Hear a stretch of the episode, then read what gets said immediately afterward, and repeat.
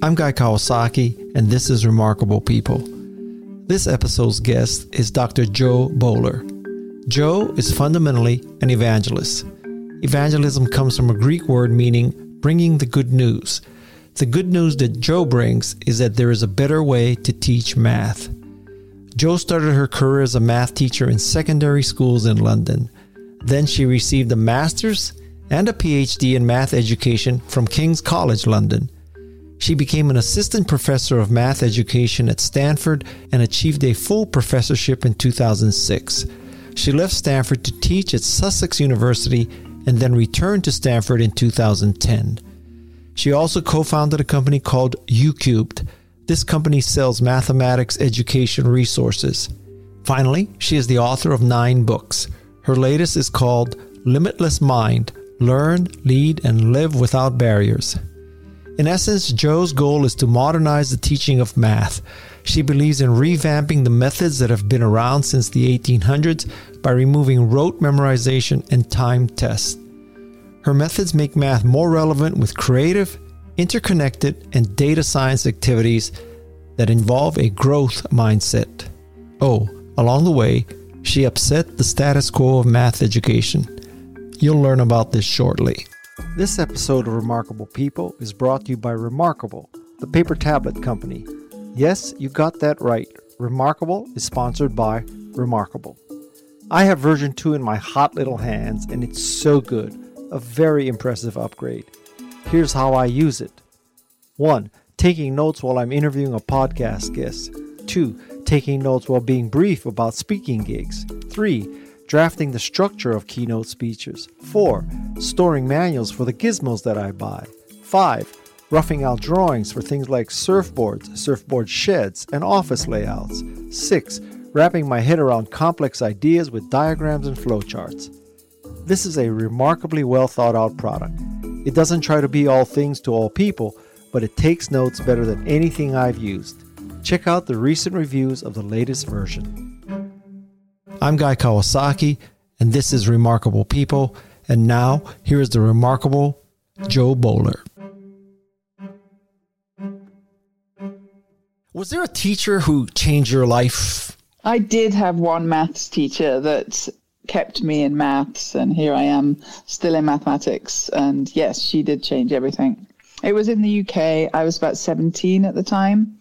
And or, prior to that, all my maths teachers, m- mainly they were men, they would lecture, we would copy. And then this woman came along who, first of all, let us talk about maths. That was incredible. And we got to discuss ideas. And I still remember her running in the room, panting, hiding behind the door and saying, "Oh, my God, the head teacher's out there and I'm wearing earrings." So what? She was a character. You couldn't wear and, earrings? Oh, yeah. There's wait, a lot of rules in England about what wait, you wait. can wear in school. Why couldn't a teacher wear earrings? Good question. I don't know. But I, apparently that was a rule, and she was breaking it. So she really meant a lot to me. Actually, I got in touch with her last year out of the blue after decades, and we reconnected, which was nice. You should send her some earrings. I should. I wonder if she knows the, the impact of that story on you. That's a great story. I don't think so. I shared with her other things that were very impactful. I didn't mention the earring part. Oh, you got other impactful stories you want to share with us about her? um, I don't think so. I mean, to me, she changed maths for me. That was what was the biggest impact. Suddenly I saw it was a subject that you could have ideas about, not just a lot of facts that you had to reproduce. And that was the beginning of something. What is the purpose of learning math? Is it for practical use on a day-to-day basis? Is it to shape young minds to learn how to problem solve? Is it to prepare for the S A T? Well, there's an answer I could give of what I would hope maths is there for. And then there's the answer of the role mathematics plays in our society. On the latter point, I think for most people, it's all about how well and how quickly I can solve problems, whether I can do well on narrow tests. And they don't see mathematics outside of that. It's all about ranking and evaluating. And that is very sad to me, because maths can be this beautiful, visual, creative subject. And it can certainly be very important to people's lives in lots of different ways, whether it's analyzing data, which we have everywhere now, or just working out a pattern which unlocks a whole new industry in Silicon Valley. So it's important, but not in the way we teach it mostly. Do you think that the pandemic causing the lack of S A Ts is going to help the situation? Quite possibly, yes. I mean, that is definitely one of the upsides of the pandemic, is all of these uh, colleges that no longer taking the S A T, and hopefully they'll continue with that. And so I think the pandemic has been sort of mixed in terms of its impact on classrooms and teaching, but that is definitely one of the most positive outcomes, I would say. You... And these colleges maybe are having to figure out better assessments that actually assess something valuable. Do you think there's any correlation with an S A T score and success in college or life? I think people can tell you that the correlation is extremely low. And it, S A T scores do not predict how well people do in college, and even less predict how well they do in life. So that's one reason to not use them. They're just really bad at predicting anything we care about. Isn't the history of the S A T that it was given to determine who would go to war and who wouldn't, or something like that? It's nothing to do with how we use it today, right? Mm, interesting. I, I don't know. But, you know, we know that it's hugely impacted by the wealth of families and how much private tutoring. I mean, the whole tutoring industry, for-profit tutoring companies, I'm sure they're really worried that the S A T is going to go away. Yeah, so, it, I mean, there's so many bad things about it. And something I care about is it doesn't measure creative mathematical thinking at all. I would make the case that many people would consider the phrase creative mathematical thinking an oxymoron. Isn't there, you know, there's only one way to solve a quadratic yeah. equation. There's only one way to solve algebra. So what's creative in math? I would say to those people, come to YouCubed, our website, have a look at some of the tasks. Some of the most creative mathematics is actually representations of quadratic expressions. Quadratic is a way of describing a function or a pattern. So one of the things I love to do is share with people visual patterns and ask them, how do you see this? And they come up with all these different creative ways of seeing it. And those creative ways lead to quadratic expressions that are equivalent to each other. So definitely we can be creative with maths. But I agree with you. Most people don't, can't, cannot even think of those words together, creative and maths, because they've never experienced that. They've only experienced this narrow performance subject, sadly. Can you specifically explain the utility of learning calculus? Because I learned calculus and I don't, yeah. I, don't I don't think I ever used it. So what's the logic well, there? I can tell you that we're spearheading a movement at the moment with Steve Levitt, who's an economist, mm-hmm. very famous for writing for economics, to get data science to be an alternative pathway in schools, an alternative to calculus. And I'm a big fan of that. I think for some people, calculus is useful. If you're going to be an engineer, great, do calculus. For the rest of the world, data science would be much more useful, really relevant and engaging. So I have a good friend, his name is Steve Strogatz, he's a mathematician at Cornell. And he just wrote a book, came out last year, called Infinite Powers, about what is important about calculus. He tells all these stories of the people who invented it, but also all of the ways it's important in the film industry, in medicine, in technology. And so it's a fascinating read, but he would say, I think, that it's not the calculus we're teaching. the calculus in schools is driven by the A P exam, back to the College Board, uh, a lot of methods that kids don't really understand. So I would be a fan of teaching people a different calculus. I'm also a fan of having different mathematical options. Why do we push your kids to calculus? Maths is a broad subject, and there are more interesting, more engaging pathways that people can take. Would you define data science for those of us who are wondering what exactly you and Steve Levitt are referring to? So data science is, or data literacy is, the ability to understand and analyze data and create these amazing data visualizations that we're seeing everywhere now. And we think the learning of data science really takes part in a process. It's a kind of inquiry process. Starts with asking a question. So you have something that you're curious about, you ask a question, you find some data that helps you answer it, and you do some work with that data, and then you need to communicate about what you've discovered. So there's a big storytelling part to it.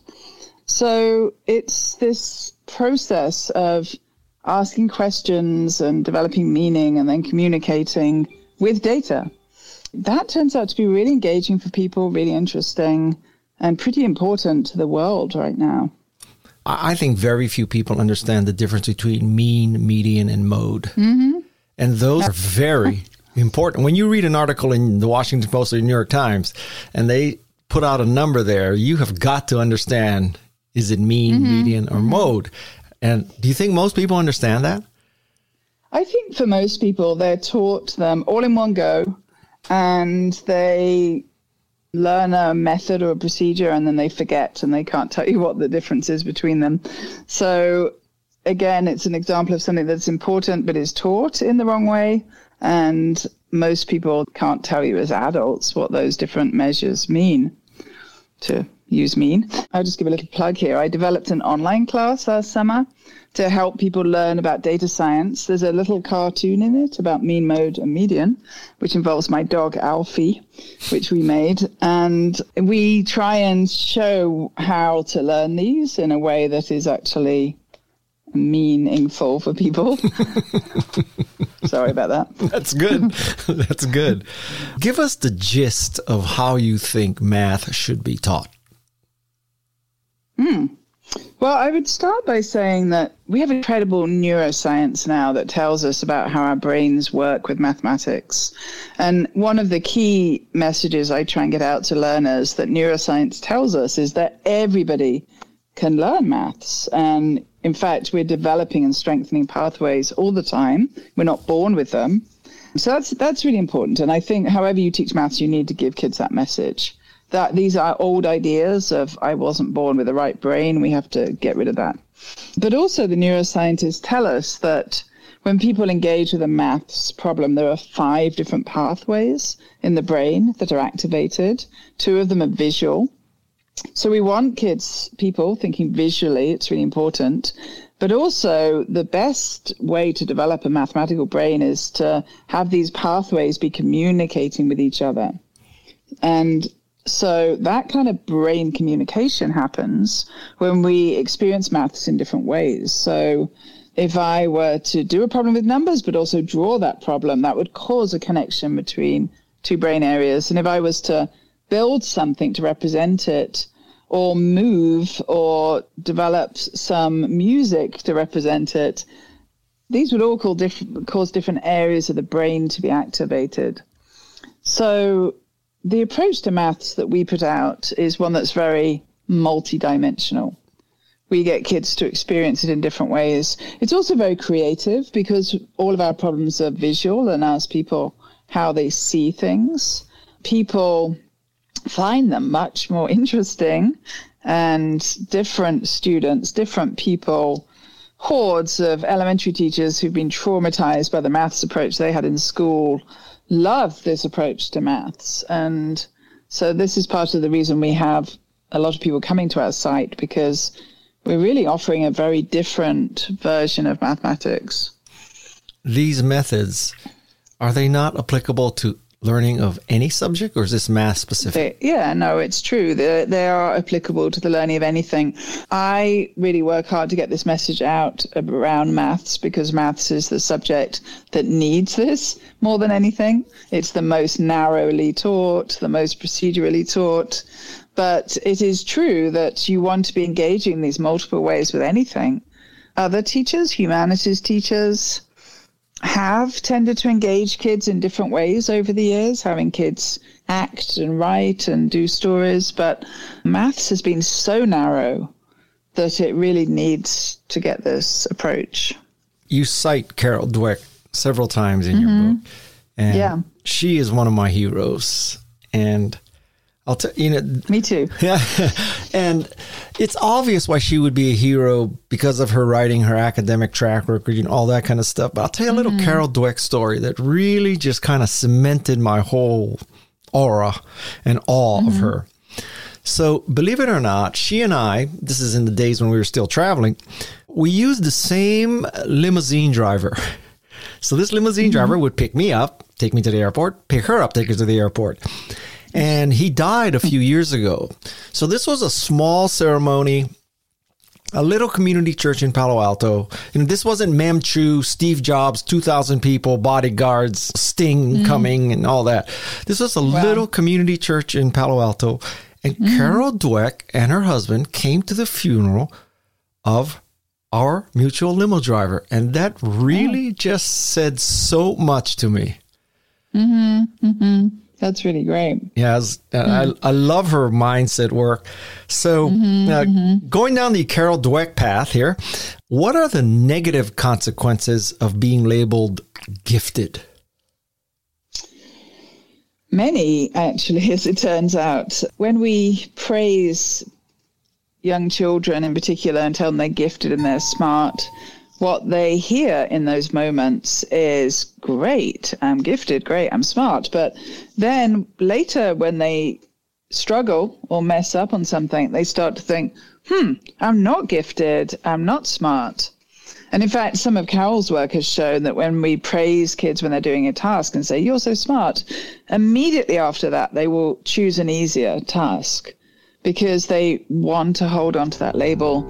So she and I both do a lot of work to try and eradicate education of those ideas and labels. But of course, they're very embedded in our education system.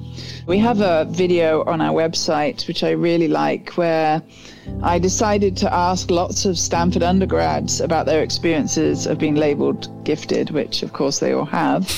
And each one of them steps to the mic and just talks about, I was afraid to ask questions. I was uh, afraid to take a risk. I mean, it's really a powerful film. And then we get these fourth graders to come to the mic who are all in a school that doesn't use those labels. And they're also really interesting to listen to. And they are quite clear that it's not good to praise people for being smart, but they've never been praised for being smart. And they have a wholly different outlook on their lives than these Stanford undergrads. So yeah, there's so much damage to these fixed labels, but they're still very commonly used.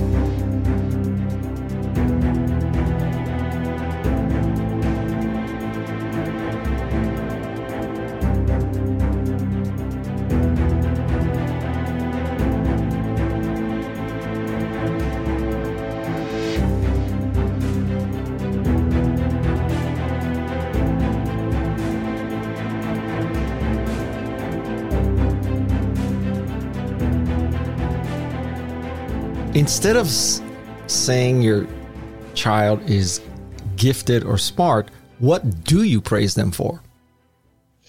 Um, so we can still praise our kids, but what we should praise them for is things they've done rather than things about them as a person.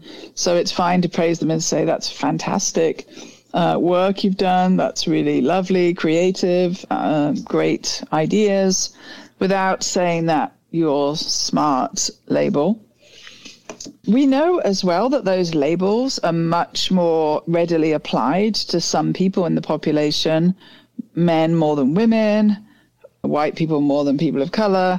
So there's just a lot inside those notions that we need to uh, work against. Are there any limits or downsides to a growth mindset? I would say that there's been quite a lot of criticism of mindset. And to me... You, you mean mindset the book or mindset the concept? The theories, the concepts. There are people who try and do research to show it doesn't work. But this is what I think about that. To really take on mindset ideas, it's not just about saying words to people. As an educator, you you need to infuse it through your teaching. So you can't say to kids, you can learn anything and mistakes are really valuable and, you know, lean into struggle, and then give them a time test where they're marked down for any mistake they make, and teach in a very narrow way so they cannot see how they can achieve. So we find that when mindset is infused into teaching, and my book Limitless Mind has lots of examples of that, it's transformative. But some people give kids mindset messages, then everything goes on the same. The teaching is the same, the test is the same, and they don't find it makes much difference. The kids don't improve. And then they publish those studies. And I think that's where the critique of mindset comes. People will say, you're asking kids to change without changing the system. Mm. And our messaging is the opposite of that. Our messaging is we need to change the system. We need to change teaching and schools to embed these messages in what we do. So I can see where that critique has come from. But I think that's people not really understanding how mindset works. If you actually talk to Carol and other people, they'll talk about how do you enact a mindset approach. It's not just saying words to kids and then finding it doesn't do much. If you're a mindset believer, a Dweck and mm-hmm. Boaler believer, mm-hmm. do you say, okay, so this is easy for you, but I want to focus on what comes hard? Or do you say run with your strengths? Or do you say minimize mm. your... Yeah, good question. It does turn out that we see certain students, say, or children who seem to find things easier. And I think we have too much in the past said, okay, that's your strength, go with that. We can recognize people have strengths and weaknesses, but there's so much possibility to develop in those areas that people regard as weak that we shouldn't really give that message. It used to be believed that, okay, you're weak at that, you don't have the right kind of brain. Now we know you may be weak at that now, and your brain may not be doing well in that area, but you can develop it and change it. So I think it does have implications for that message.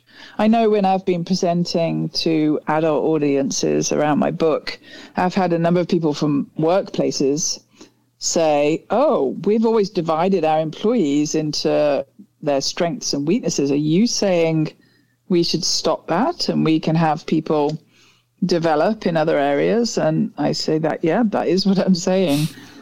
You, you could almost make the case that for college admissions, you should just take your applicant pool and randomly select people. Almost. Right? Or I mean, yeah. select people on whether they have a growth mindset and whether they're willing to approach problems with flexibility and creativity instead of selecting people who have memorized really well. That's what we select on at the moment. And how would you test for that in a college app? These are the really big and important questions for our time. We know that this different kind of knowledge is important, creative, flexible, mindset. How do you test for that large scale? Because nobody's really developed that yet. Certainly, you can sit down with people and and see who has a growth mindset and measure for that. But can you do that on a really large scale way? I think you can, but I don't think many people are investing in trying to figure that out. If we could just back up for ten seconds there. So you said it so smoothly. You can just sit down with someone and tell if they have a growth mindset. Uh, how? I don't think it's that easy. How do you do that? In my own work, when I teach classrooms of kids or when I work with people in the center that I lead, I see, I certainly see people who have a fixed mindset. And I see that in when something hard comes along. It's really how do people deal with situations where something goes wrong or they fail or they're struggling, that's when you see what kind of mindset they have. It doesn't really come out when everything is, is going really well, but it comes out in those more difficult times. So I guess I would bring people in and give them something really hard to do and, and see. And how would you distinguish if a person finds something really hard or simply not interesting? If somebody approached a task that we designed by their, if their response to it was, I'm not interested, I'm not really going to jump into this, that would be an interesting variable I would take note of as well. Mm-hmm. This reminds me actually with a story I heard Carol tell once of how this whole mindset research started. She said that she was interviewing young children and giving them difficult tasks to do. And a lot of the kids were like, oh, that's difficult, and sort of turning away. And this one boy came in and said, oh, I can't do this. Fantastic. I'm really excited to try and figure it out. And she was really struck by the difference. And that was really what started her on this whole decades of research into mindset. I see that in my own, the people I work with, my doctoral students, staff. I see that when something comes up that's difficult, and or maybe we suddenly realize we need some new software. We need to learn some new software to do something. And there are some of the people who will always say, I'll learn that. I'll, ju- I'll do that. I'm willing to take that on. And others who back off. And I think in those moments, that's mindset that you see. And, and these are your doctoral students. Do, do they not know you well enough to think that that's a dumb answer for you? Sometimes it takes a while. Okay. Maybe when they're leaving, they, they know that. Send them over to the psych department. I, I read a very interesting part of the book about grit and Angela Duckworth. Mm-hmm. And you point out, maybe problems are problem is too strong a word, but you brought out some subtlety about this, who argues against grit, right? But mm-hmm. you talk about the current communication of grit is you have to focus on something and just give it your all. Mm-hmm. And mm-hmm. also that it is a solo activity. So can you address those right. two issues that yeah, grit believers like me need to be yeah. cognizant of? Those are two issues, I think, with the whole notion of grit. Certainly we can all agree that having somebody, I don't know, maybe they want to be a professional athlete. They're really going to have to be gritty. I've lived around professional athletes and they have to really focus on that and work for it. And great. But the problems with that lens, I think, one is it does suggest that this is an individual attribute that you develop, whereas most people who are successful, including athletes, do so as a part of a lot of work with other people, teams, coaches, others. But the other problem, I think, is particularly when it's used in the development of young children. If, you know, we're communicating to these young people, choose your passion and be gritty and go for it. Nobody knows what those kids are going to really be fulfilled by. And we don't want them to choose one thing and go for it, really, at a young age. Or at any age in school, you have to be really sure and have had a lot of life experiences to make decisions like that. Those are just kind of some cautions, I guess, I have around its overuse. You would think if you asked children to pick something and focus on it and show your grit, they would pick the easiest thing, right? I yeah. mean, they wouldn't. It would be counterintuitive for them to think, I'm going to pick something that I suck at because yeah, that I'm not very good at, yeah. which might be math, and right. the rest is history. I, you know, a lot of kids go forward in subjects that they're good at, and so many people choose maths because they were good at it in school, and then they get to college and they realize they're surrounded by all of these other people who are good at it, and they sort of lose their identity for it. And they start to question, why did I ever choose this subject? And they didn't choose it because they loved it or because of all the great things they could do with it. They chose it because it was their best subject. And that can cause problems. you also mention a very interesting theory in your book, that the question of whether happiness causes success or success causes happiness. Mm-hmm. So I want you to explain to me how happiness can cause success. Um, yeah, I think it's really interesting to me. And the longer I do this res- research in at Stanford, just the num- the amount of evidence we have, it will change your learning. It will change your interactions with people. Some of the studies I quoted that I think are incredible, finding that people who are more positive about the exercise they do are actually healthier than the people who do the exact same amount of exercise, but they don't really think of it as particularly healthy. Hugely healthier on a range of measures. And so how you perceive your reality does actually, it changes your health, it changes your learning, and it changes your happiness. It changes your success from that. It used to be believed, I think, that these parts of your life functioned in different parts of the brain. Like you had an area of your brain that was all cognitive, and you had an area of your brain that was emotion and caused you to be happy. And now they know that they're complexly interrelated. And for example, those who feel positively actually have better development in their brain. So this is how happiness and positivity leads to success. It actually causes your brain to function differently. And so it's probably not surprising, I guess, that we see the most successful people as the people having that positive outlook. You can't stand up in front of a classroom and say, okay, you need to be happy to be successful. Yeah. What's the action well, item I think, here? I think what is actionable is getting people to change their mindset.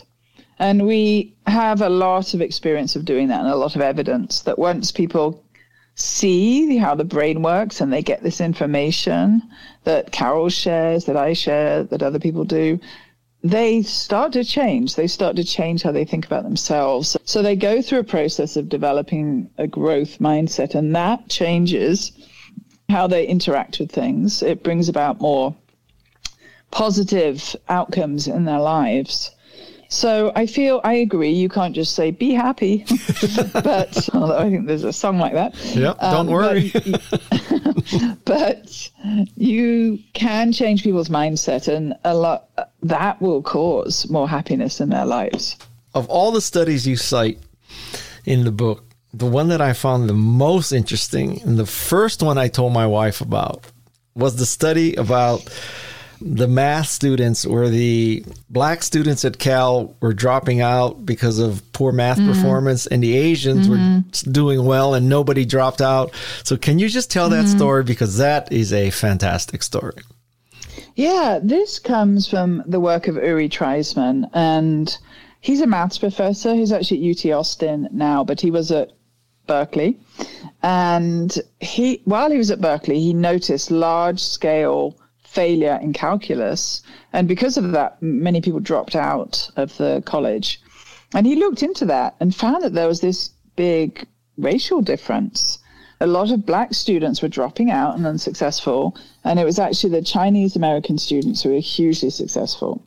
So interestingly, he asked the faculty, why do you think this apparent cultural difference is happening? And they all came out with a range of things, all of which were wrong. So they were saying, oh, well, they came in with weaker preparation, or they had lots of different theories. But it turned out there was really one difference between these two cultural groups, which was the Chinese American students worked together. They were in the dining halls working on maths problems. They were in the dormitories doing maths problems together. Whereas the African American students were doing maths problems on their own in a dormitory room at night, struggling with it and thinking, I'm not a maths person, I might as well drop out. And so they instigated workshops, and they offered them particularly to students who'd been unsuccessful, but they just offered students to come in and do maths together. They worked on the problems that are normally problems in class, and within, I think it was a year, the failure rate of African American students dropped to zero, and within two years they were outperforming the Chinese American students. Really powerful. And that approach has now, I think, been used in hundreds of different maths departments. Still not enough, though. There's still many more that need to take that approach. And in a pandemic where maybe nobody's working together in dorms, mm, what mm. do we do now? There are ways of working together still, okay. connecting online, but I think that probably has pushed work to be more individualized. I have two teenage daughters, and I don't think they're connecting over ideas as much as they were. I feel bad for my youngest. She's a freshman in high school and doesn't even know anybody to connect with. So whereas in the past, if she was stuck on something, she would text one of her friends and they would figure it out together. She doesn't have anyone to text now.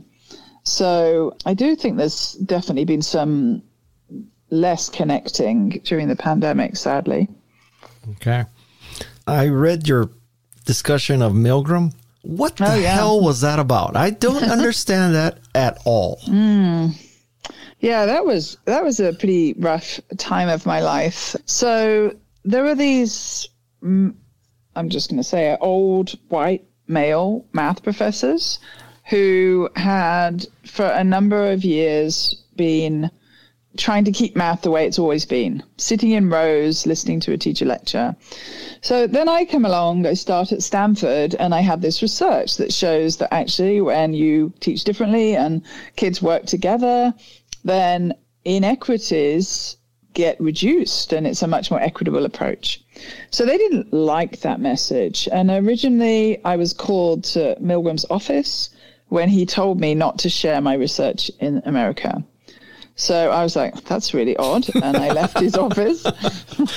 I told my dean, and he was not happy at all about that. But I carried on. So I then did another study. It was funded by N S F. Same results, that the kids who had this different approach did better. So they basically set out to squash this research. And they did that by accusing me of academic misconduct, which is a very serious claim and can end researchers' careers. And Stanford was forced by law to investigate. I had to give them all of my data. They found no evidence at all, and they just said, we're not even continuing this. We're closing that case. Um, unfortunately, Milgram and his friends then decided to publish their claims on the internet. And I had been advised to ignore it. So for some years, I ignored it. I was actually pretty uh, miffed about this whole experience, and I moved back to England at that time because I just was unimpressed. And um, I went back to England, tried to ignore it, but saw that his words were getting quite a lot of attention. So I decided to come back to Stanford and fight it. And I came back to Stanford. I had, had then got a new dean who was amazing. His name is Claude Steele, and he himself does a lot of work in equity. And he looked at what Milgram and others had written about me, and he said, this cannot be. This is awful. We have to do something about this. And he encouraged me to just publish on the internet what they had done, what they'd said. So I did that. I, I stayed in one night. I remember it clearly because it was the night of the faculty party that I didn't go to. They're never very wild events, but I didn't go to it. And instead I hit send and published this website, and I also put it on Twitter. And it was the day I joined Twitter. I'd never experienced it before. I just joined, and I put a link to this, and it went viral. It was like incredible. I was getting calls from reporters all weekend. And what was amazing about that was the outpouring of support. I got about a hundred letters from other women in academic departments, science departments, science and maths, all talking about how they'd experienced some form of what I called academic bullying. So it was actually a really a great thing. I originally, when they first accused me of academic misconduct, I kind of withdrew inwards. I went back to England. I tried to forget it. But it was really coming back to Stanford and going public that changed everything and helped me. Nowadays, people say to me, my friends say I should send Milgram flowers because it actually got more people coming to our work. And uh, a number of people sort of looked at what I did, and they had themselves experienced a lot of pressure and pushback against change, and we're kind of inspired by it, like we can stand up to these bullies. So I do think more people have come to us because of it in the long in the long term. It was pretty horrible at the time, but maybe I should send him flowers.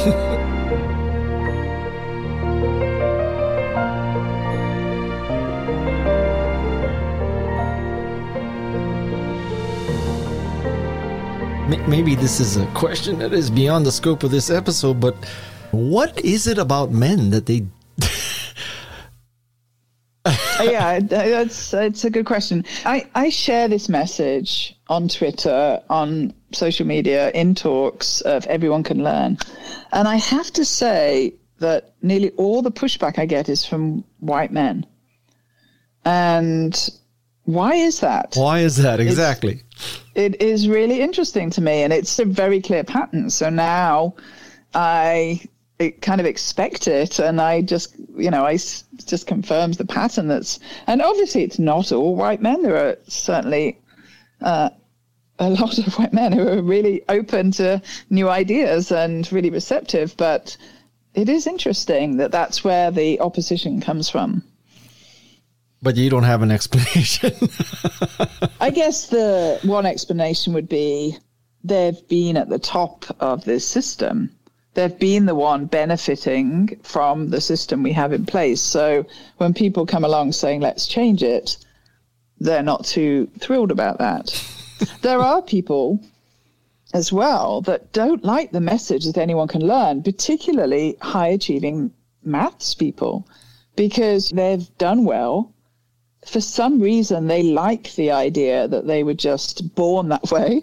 I don't know why they like that idea, but it's part of their identity they've built up. Well, I would say that in addition to the uh, growth versus fixed mindset, you can make the case that there is a mindset that life is a zero-sum game, or it's not a zero-sum game. And if you mm-hmm. believe it's a zero-sum game, some other person's success in math is going to take away from yours. Right, right.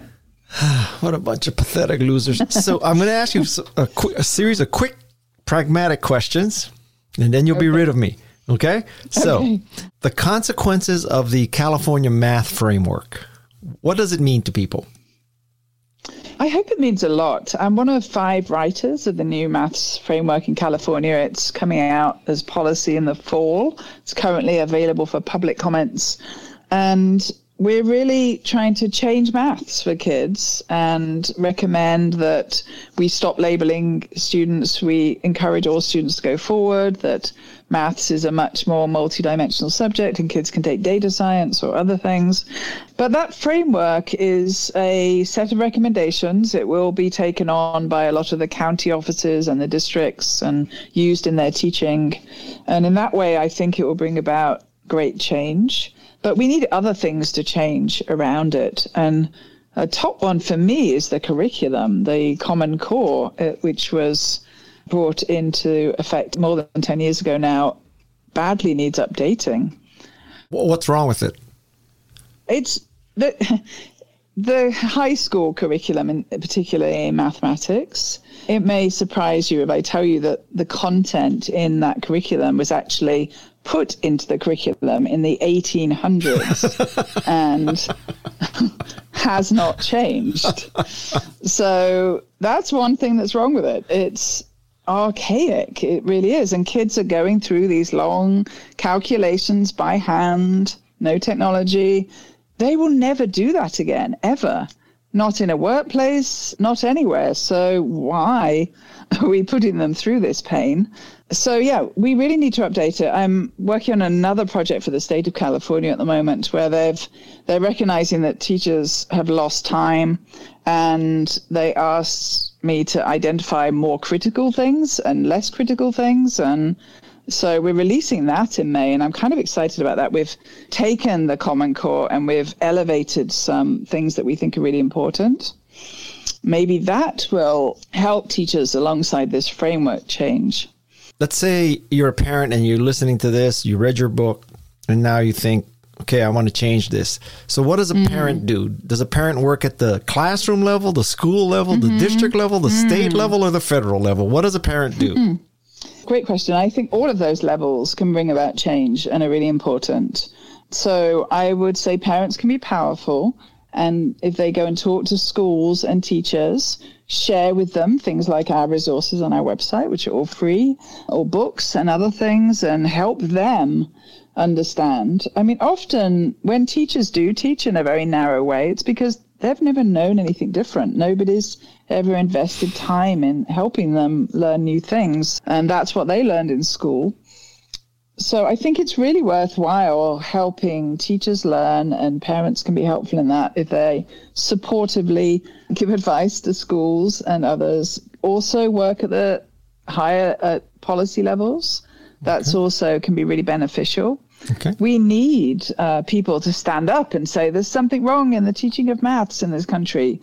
And that will help us bring about changes, I think. What do you do if if you're a person listening to this and you've been labeled a slow learner, mm. poor in math, something mm-hmm. like that? What do you do? A person, what that's, does a person do? That is probably a lot of people who are listening.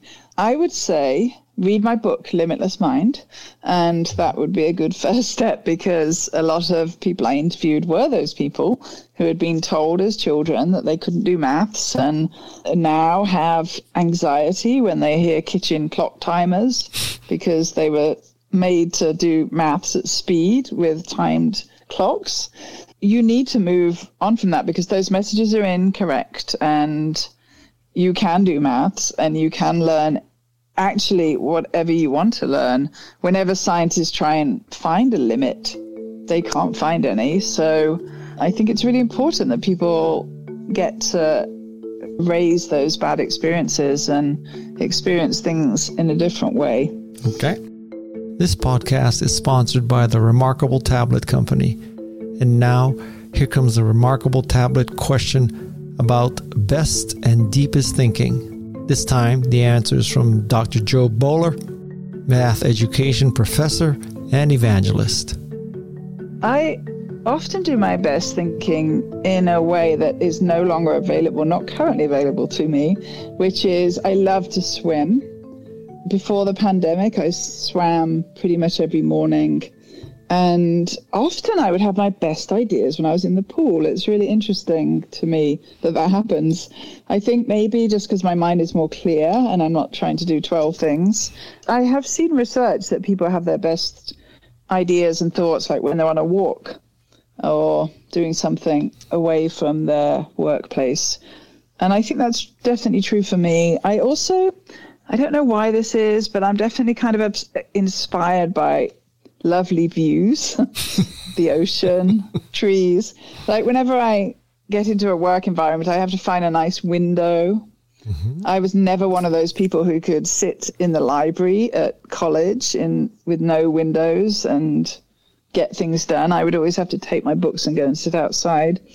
So these are the things that help me. What is the optimal way to retire? Mm. I think we are starting to learn that the worst thing to do for your brain is retire from work. And if you want to keep an active brain, which of course is very important as we get older, then keeping it, your brain active is a very important part of that. They have found that even people in retirement homes, so older people, experience brain growth when they do something new. So if you're not an artist, but you take an art class, that's going to give you a lot of brain growth.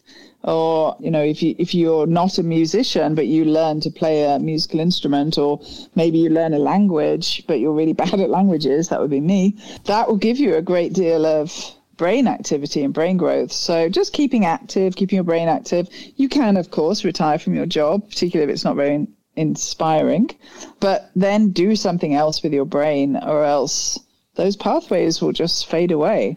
Are you advocating that crossword puzzles and Sudoku is good, or or is that a gimmick? They can be. Yeah. They can be, but not if you've done them your whole life. Oh. Then you're treading those same pathways in your brain that you've trodden lots and lots of times.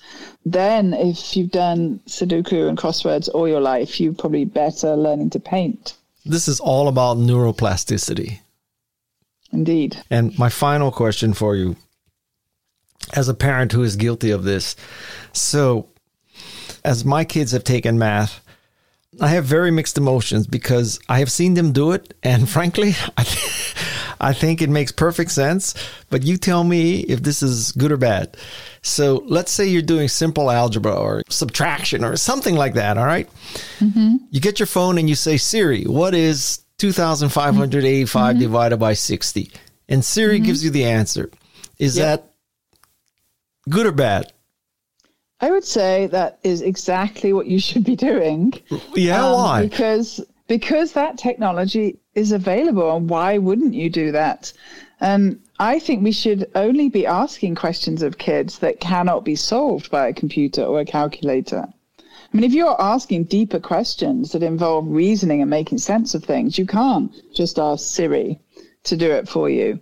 So if your kids can do all of their homework by asking Siri, I would say that the questions need to be changed, and they're not good questions. We do want to be able to develop what, what we call number sense, having a good sense of numbers, being able to use numbers. And but I would say it's also a great skill to know when to ask Siri to do something for you and move on to the more complicated things.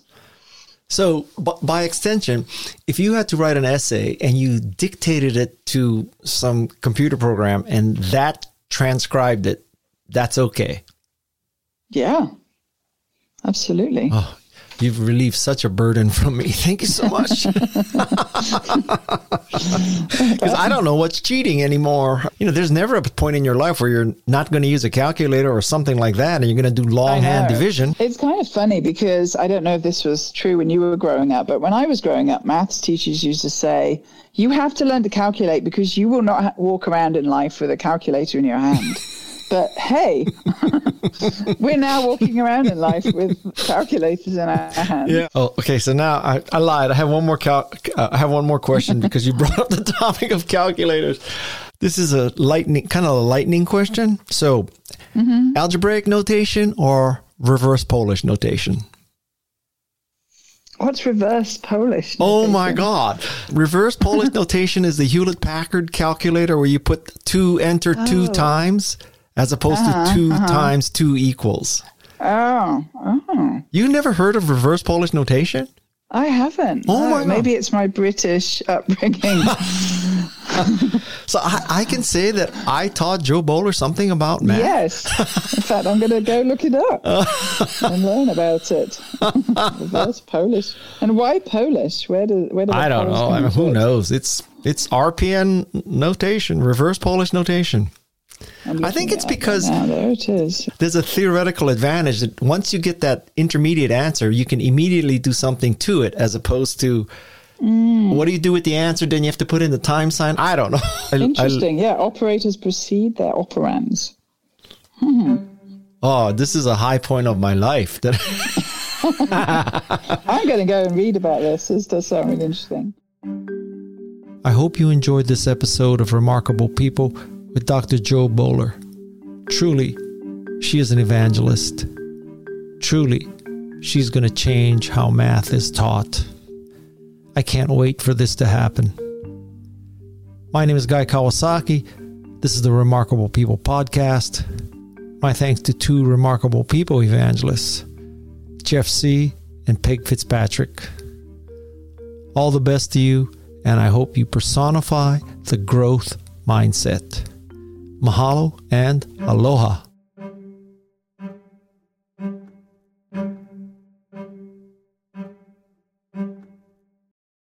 This is Remarkable People.